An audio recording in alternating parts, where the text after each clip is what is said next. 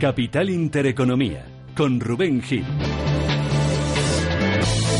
9 y 19 minutos de la mañana, ganancias generalizadas en las bolsas europeas. En el caso del IBEX 35, las subidas son del 0,17%, 9.942 eh, puntos. Eh, vemos en cuanto a compañías, en nuestro mercado, caídas importantes para Viscofan del 2,5%, subidas para ArcelorMittal. En cuanto a las materias primas, caídas para los futuros del Brent y del Texas y en las divisas el euro, que sigue perdiendo poquito a poco terreno frente al dólar, 1,2125 ahora mismo. Vamos a buscar el análisis de lo que está pasando este lunes con Antonio Castelo, especialista en mercados y broker.es. ¿Qué tal, Antonio? Buenos días. Hola, Rubén. Buenos días. ¿Cómo estás? A nivel europeo, el ritmo lo está marcando hoy, lo está marcando hoy las operaciones empresariales. Conocíamos este fin de semana esa entre T-Mobile, la filial estadounidense Deutsche Telekom y Sprint y eh, hoy esos rumores, esa posible fusión de Sainsbury con Asda está haciendo que se dispare la eh, cadena de supermercados Sainsbury casi un 17% en bolsa. ¿Cómo lo estás viendo? Bueno, eh, ya dijimos desde el primero de año que uno de los de los drivers que podía tener el mercado este año eran las operaciones corporativas, ¿no? Eh, hay mucha liquidez en el sistema, eh, hay valores que siguen eh, cotizando pues unos precios eh, realmente bajos y, bueno pues al final al final surgen este tipo de, de, operaciones, ¿no?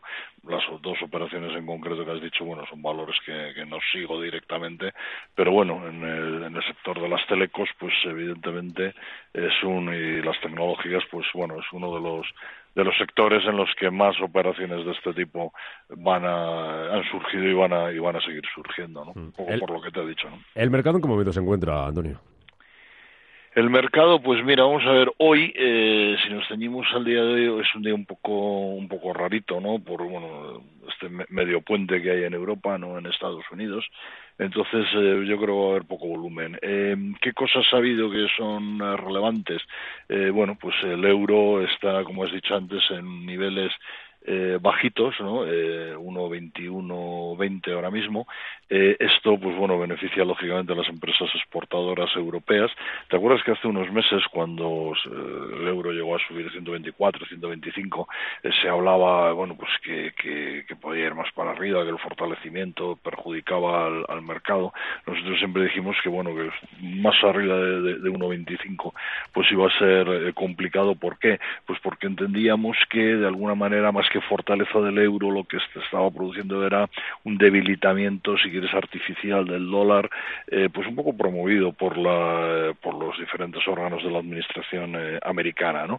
En el momento que esto se para, pues vuelven las cosas a, a su sitio, a sus niveles, y a mí no me extrañaría eh, ver, el, ver el euro pues por debajo de los niveles de, de 1,20 eh, a no tardar mucho. Esto, evidentemente, pues sería bueno para las eh, empresas exportadoras europeas. ¿Qué más cosas están pasando? Pues, por ejemplo, en la campaña de, resultados es curioso ver que en Estados Unidos, eh, que se han publicado ya más del 50%, han publicado resultados en más del 50% de las compañías del SP500, el porcentaje de sorpresas positivas eh, se encuentra en máximos históricos. Sin embargo, la bolsa americana, quizás por este efecto de, del dólar, pues está más tranquila, ¿no? Y sin embargo, en, eh, en la campaña europea, un poquito menos adelantada, un 35-40% de compañías del Eurostox eh, son las que han eh, publicado, eh, eh, las sorpresas están siendo, las sorpresas positivas están siendo pocas.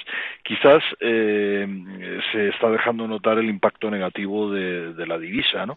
Entonces, bueno, quizás también los analistas tenían esto tenían esto eh, previsto eh, y, bueno están siendo digamos un poco más benévolos. La bolsa europea pues en las últimas semanas está evolucionando mejor que la bolsa que la bolsa americana. Y, y realmente pues eh, pues eh, poco más no no hay la verdad es que hoy es un día que no hay mucho más. Festivo también en Japón y China. No tenemos allí no tenemos allí eh, en referencias no y, y, bueno pues un poco lo que queda es ver eh, ver eh, algunos algunas referencias macro que tendremos esta semana. Hay reunión de la Reserva Federal el día 2, pero no va a haber rueda de prensa, por lo tanto no parece que, que vaya a haber especiales novedades. Y eh, sí que será importante el día 4, el viernes, los datos de empleo en Estados Unidos. Sabes que es un, un indicador que marca bastante los del mercado. Hablando de resultados y hablando de impacto, habrá que estar muy atentos también a ver cómo afecta la subida del precio del petróleo a dos compañías, a Repsol y a IAG, que presentan cuentas esta semana, ¿no? Bueno, pues debería de, debería de hacerlo de, en, en, el sentido en sentido divergente para que una de ellos, ¿no? Para Repsol que sube el petróleo, pues está muy bien, ¿no? Ya tenemos una compañía petrolera en España que que también produce petróleo, ¿no? Hace años siempre decíamos que Repsol, eh, que en realidad no es una petrolera, ¿no? En una refinera, pues bueno, ahora ya también eh, produce y, debería de, debería, esta subida debería de, verse reflejada en el precio de, Repsol. La verdad es que independientemente de esto, Repsol lo ha hecho muy bien, ¿eh? eh ha, mejorado sus cuentas notablemente, ha bajado su endeudamiento, yo creo que es una compañía eh, claramente para, seguir a mesa.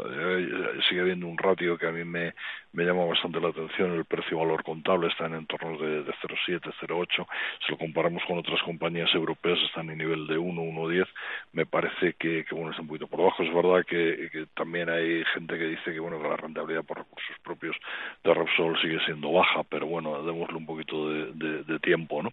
Y en el caso de IAG, pues igual que todas las aerolíneas, pues lo contrario, ¿no? Uno de los factores más importantes de, de costes y por lo tanto pues de merma en su cuenta de resultados es la subida del combustible y aunque bueno ellos eh, tienen ya más o menos eh, eh, tienen eh, previsto una serie de, de programas eh, digamos que para normalizar esto pues evidentemente no es una buena eh, no, no, es una buena noticia no que suba el precio del el precio del petróleo. Debería de comportarse un poquito eh, divergente, bien para Repsol, mal para IAG.